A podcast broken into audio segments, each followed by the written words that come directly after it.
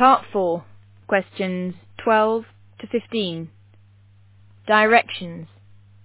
In this part of the test, you will hear several monologues. Each monologue will be spoken twice. They will not be printed in your test book, so you must listen carefully to understand what the speakers are saying.